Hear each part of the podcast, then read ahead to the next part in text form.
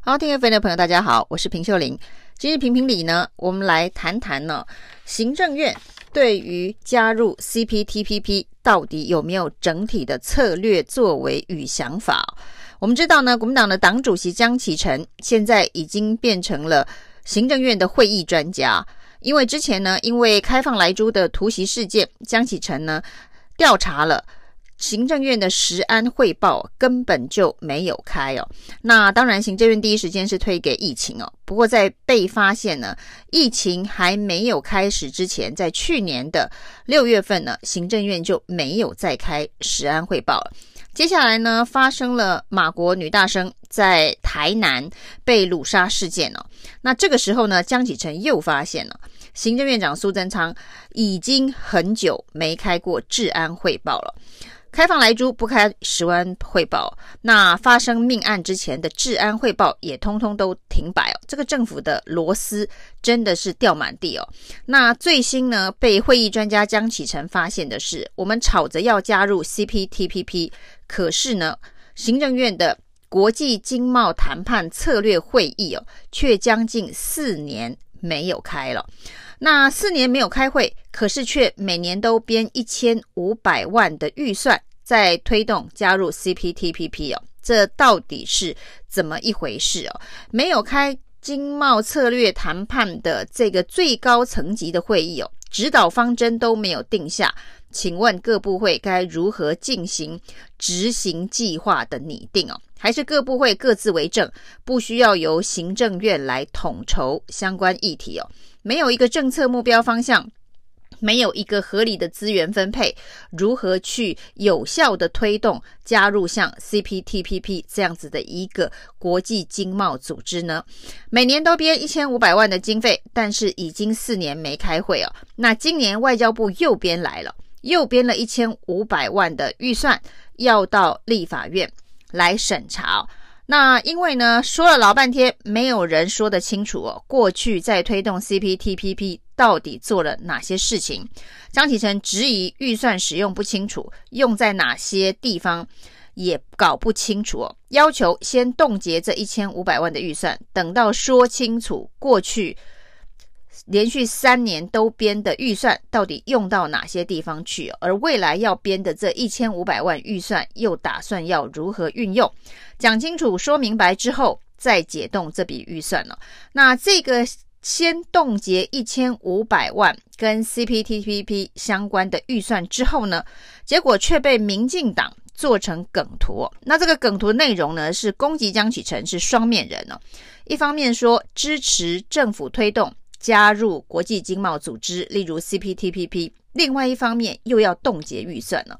一边说加入，一边说冻结预算哦。那说江启臣是双面人，而且呢还引用了涉外人士的说法，看起来像是政府极高层级的涉外人士说，江启臣这种做法叫做与台湾为敌哦，就是不想让台湾能够加入。国际经贸组织 CPTPP 不想让民进党能够做成这件事情哦，与台湾为敌，这个帽子真的是扣得非常大。那江启臣今天在立法院是非常的愤怒，痛骂这种做法是很无耻，而且呢要求外交部要把涉外人士找出来，到底是谁。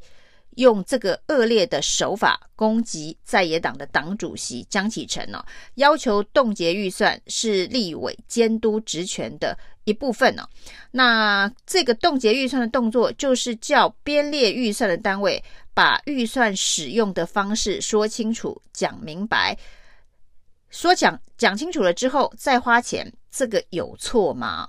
那外交部呢，在江启臣的逼问之下，这一千五百万到底要做什么？过去所编的连续三年的一千五百万到底做了哪些事？之后，外交部勉强挤出来说，外交部现在已经成立了一个 CPTPP 的专案小组，而且每两个月会开一次会。所以嘞，两个月开一次会就要用掉一千五百万吗？那两个月开一次会，要达成的目标是什么？那过去的连续三年所编的一千五百万又做了哪些事情哦？外交部的回答是哦，过去所编的这一千五百万的预算呢，最主要的目的是要让 CPTPP 还有 RCEP 相关的东协国家知道台湾想要加入 CPTPP 这个组织哦。台湾想要加入 TPCPP 这个组织，需要花一千五百万来让大家知道吗？我们开一个国际记者会，由蔡英文总统或是行政院长苏贞昌做一个正式的宣誓，说我们想要加入 CPTPP，不就是一个最清楚的让世界各国都知道我们有意愿，我们想要加入 CPTPP 的一个最容易又不花钱的做法嘛？所以外交部到底在回答什么？花了这么多钱，然后呢，会议都没有开。接下来告诉大家说，成立了一个新的组织，叫做 CPP TPP CPTPP 的专案小组，所以要编这样的预算了。如果这样子就能够让预算过关的话，这个立法委员的监督能力哦，真的是非常的糟糕哦。完全没有发挥监督的功能哦，所以今天冻结这笔说不清楚、讲不明白的预算，不是刚刚好而已吗？怎么会被扣上与台湾为敌这个大帽子呢？与台湾为敌这个大帽子，把立委行使正当职权扣上这一个大帽子，那不就是告诉大家说，什么事情都不可以质疑，什么事情都不可以监督了吗？你批评食安问题，开放莱猪有食安问题，被升高到这个是国安问题哦，被上纲到它是国安问题哦。你批评开放莱猪，等于是阻挡台湾加入。CPTPP 哦，如果做这样子的连结的话，那到底有什么事情可以监督哦？批评治安呢，就说上纲到这个会破坏台湾的国际形象哦。那什么事情都上纲到国安层次、国家利益，那是不是要叫人民通通都闭嘴？因为任何的一个批评，可能都会与台湾价值为敌哦。那所以大家都不能批评，不能质疑，凡是批评或是凡是质疑，就是双面人。就是与台湾为敌哦，那台湾的社会不就是一定要一言堂，才有可能维持不与台湾为敌的一个状态吗？那再退一万步讲哦，现在是为了一个一千五百万的预算冻结，民进党呢这个上纲到与台湾为敌这样子的一个国安层次的一个攻击论述上面哦，那难道一千五百万？的 CPTPP 的预算就可以挡得了台湾进入 CPTPP 的一个可能性吗？如果呢，花这一千五百万就可以进入 CPTPP 的话，那大家会觉得民进党政府真是太不得了了，太厉害了。那现在呢，说挡了。冻结了这一千五百万的预算，就会挡住台湾加入 CPTPP，用心非常的恶毒。那这件事情是在把人民当三岁小孩吗？是编给你一千五百万，你就可以进入 CPTPP，还是以台湾的这一个状况呢？现在主客观环境的评估，要加入 CPTPP 是难如登天哦。包括了美国的新任总统拜登都说，在短时之间。他不会考虑再签任何的国际贸易协定，在没有美国的协助签成之下，我们要如何去突破 CPTPP 的这一张由中共所织下的铁网？这都是一个非常大的问题哦。那之前说 RCEP 的成立之后呢，台湾没有加入，不会有太大的影响，因为我们可以去。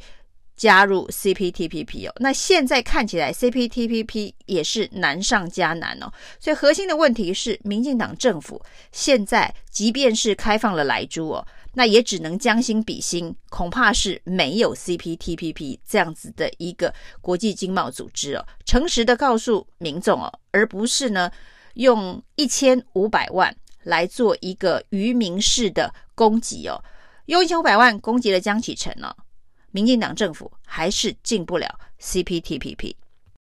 谢谢收听，请继续关注好好听 FM，并分享给您的好朋友。